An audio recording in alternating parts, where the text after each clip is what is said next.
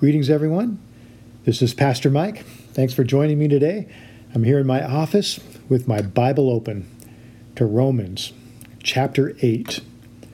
In verse 28, it says this And we know that in all things God works for the good of those who love him, who have been called according to his purpose. Now, this verse highlights another one of those attributes that is to be found in a Christ follower who is walking in the Spirit. And that is seeing God in every circumstance of our lives. In the previous two verses, Paul says that there are some things that we do not know. In verse 26, it says, We do not know what to pray for. So the Spirit intercedes for us with wordless groanings, it says. And then verse 27, it says, We don't always know how to discern God's will in our circumstances. We don't always understand why certain things happen or how God is moving in every circumstance. We just don't know. So it says the Spirit intercedes according to God's will. There's so much we do not know and understand. But verse 28 says, This we know that all things work together for the good of those who love him, who have been called according to his purpose. Not some things, not most things work together, but all things. So the question this begs is if this is something that we know, why is this so often not my own testimony? Why is this so often not the proclamation of the church? A huge aspect of walking in the Spirit is seeing God in every circumstance of our lives. By faith, we need to have our vision adjusted.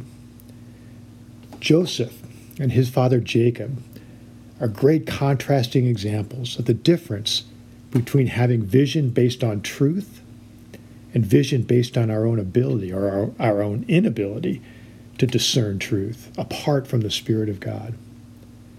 Joseph, having received a vision as a young man of his brothers bowing before him, then had every experience in his life take him in the opposite direction.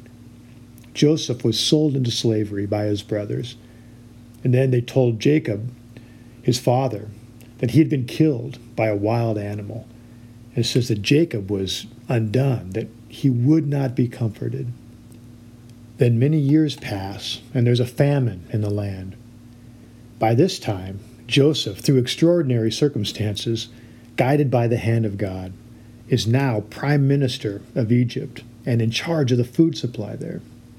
His brothers go down to Egypt to buy food without their youngest brother, Benjamin. Joseph recognizes them, but they do not recognize him. Joseph holds one of the brothers, Simeon, in prison and tells them to go home with some grain to feed their families, but then to return with Benjamin, who was Joseph's one full brother among the eleven. And then he told them he would release Simeon to them. When they left, Joseph instructed his men to secretly return the silver to them that they had brought to buy the grain. So they get home and tell their father Jacob the story of what went down and Jacob's response is telling. In Genesis 42, the brothers are explaining to him, The man who is Lord over the land said to us, This is how I will know whether you are honest men. Leave one of your brothers here with me, and take food for your starving households and go. But bring your youngest brother to me, so I will know that you are not spies, but honest men. Then I will give your brother back to you and you can trade in the land.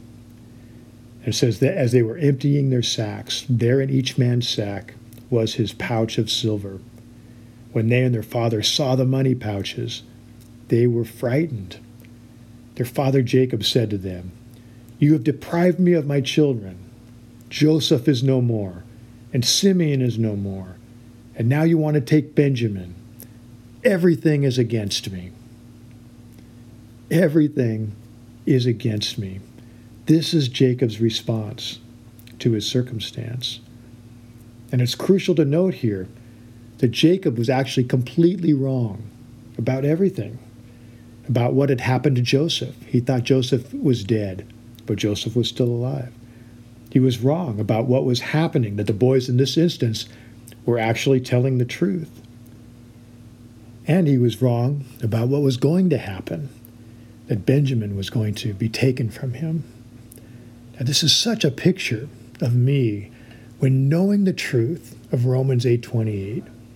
I look at my own circumstance and I say, everything is going against me. Isn't this a bummer? How could this have happened? And now what I know and what I speak with my mouth become two different things. Now, Joseph shows us the positive contrast when the brothers return to Egypt and Joseph finally reveals to them who he is. We see this amazing scene in Genesis chapter 50, verses 19 and 20. The brothers are obviously terrified that this is their brother Joseph standing before them. But Joseph says to them, Don't be afraid. Am I in the place of God? You intended to harm me, but God intended it for good, to accomplish what is now being done, the saving of many lives. This is Joseph basically saying, despite every appearance to the contrary, I know that God works all things together for the good to those who love him and are called according to his purpose. Joseph would not allow God's reputation to be blasphemed, even though he had every reason to be bitter. This is why James says in the New Testament, in chapter 1 of James, Consider it pure joy, my brothers and sisters, when you face trials of many kinds, because you know that the testing of your faith produces perseverance. Let perseverance finish its work so that you may be mature and complete, not lacking anything. Now, we're often perplexed by this passage. It's like God is asking us to eat Kalamata olives and pretend that we like them when we don't. Hate Kalamata olives. But anyway, what he's saying is that there is joy that comes from looking and seeing God at work in my life circumstances.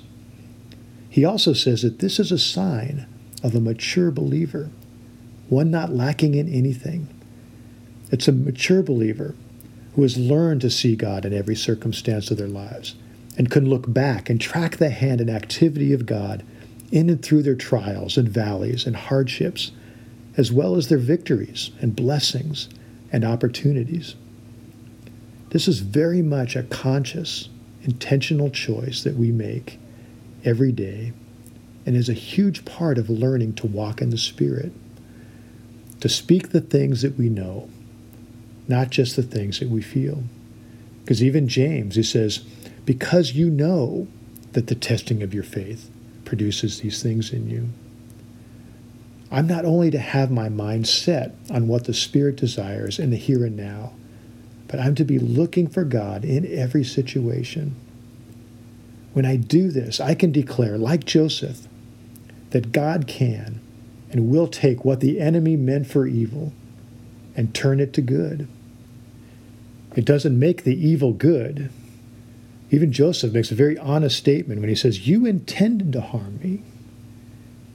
But what this does is it allows me to find joy in God's presence as I see Him at work in my situation, and as I see His faithfulness in working out His good purposes in those difficult circumstances.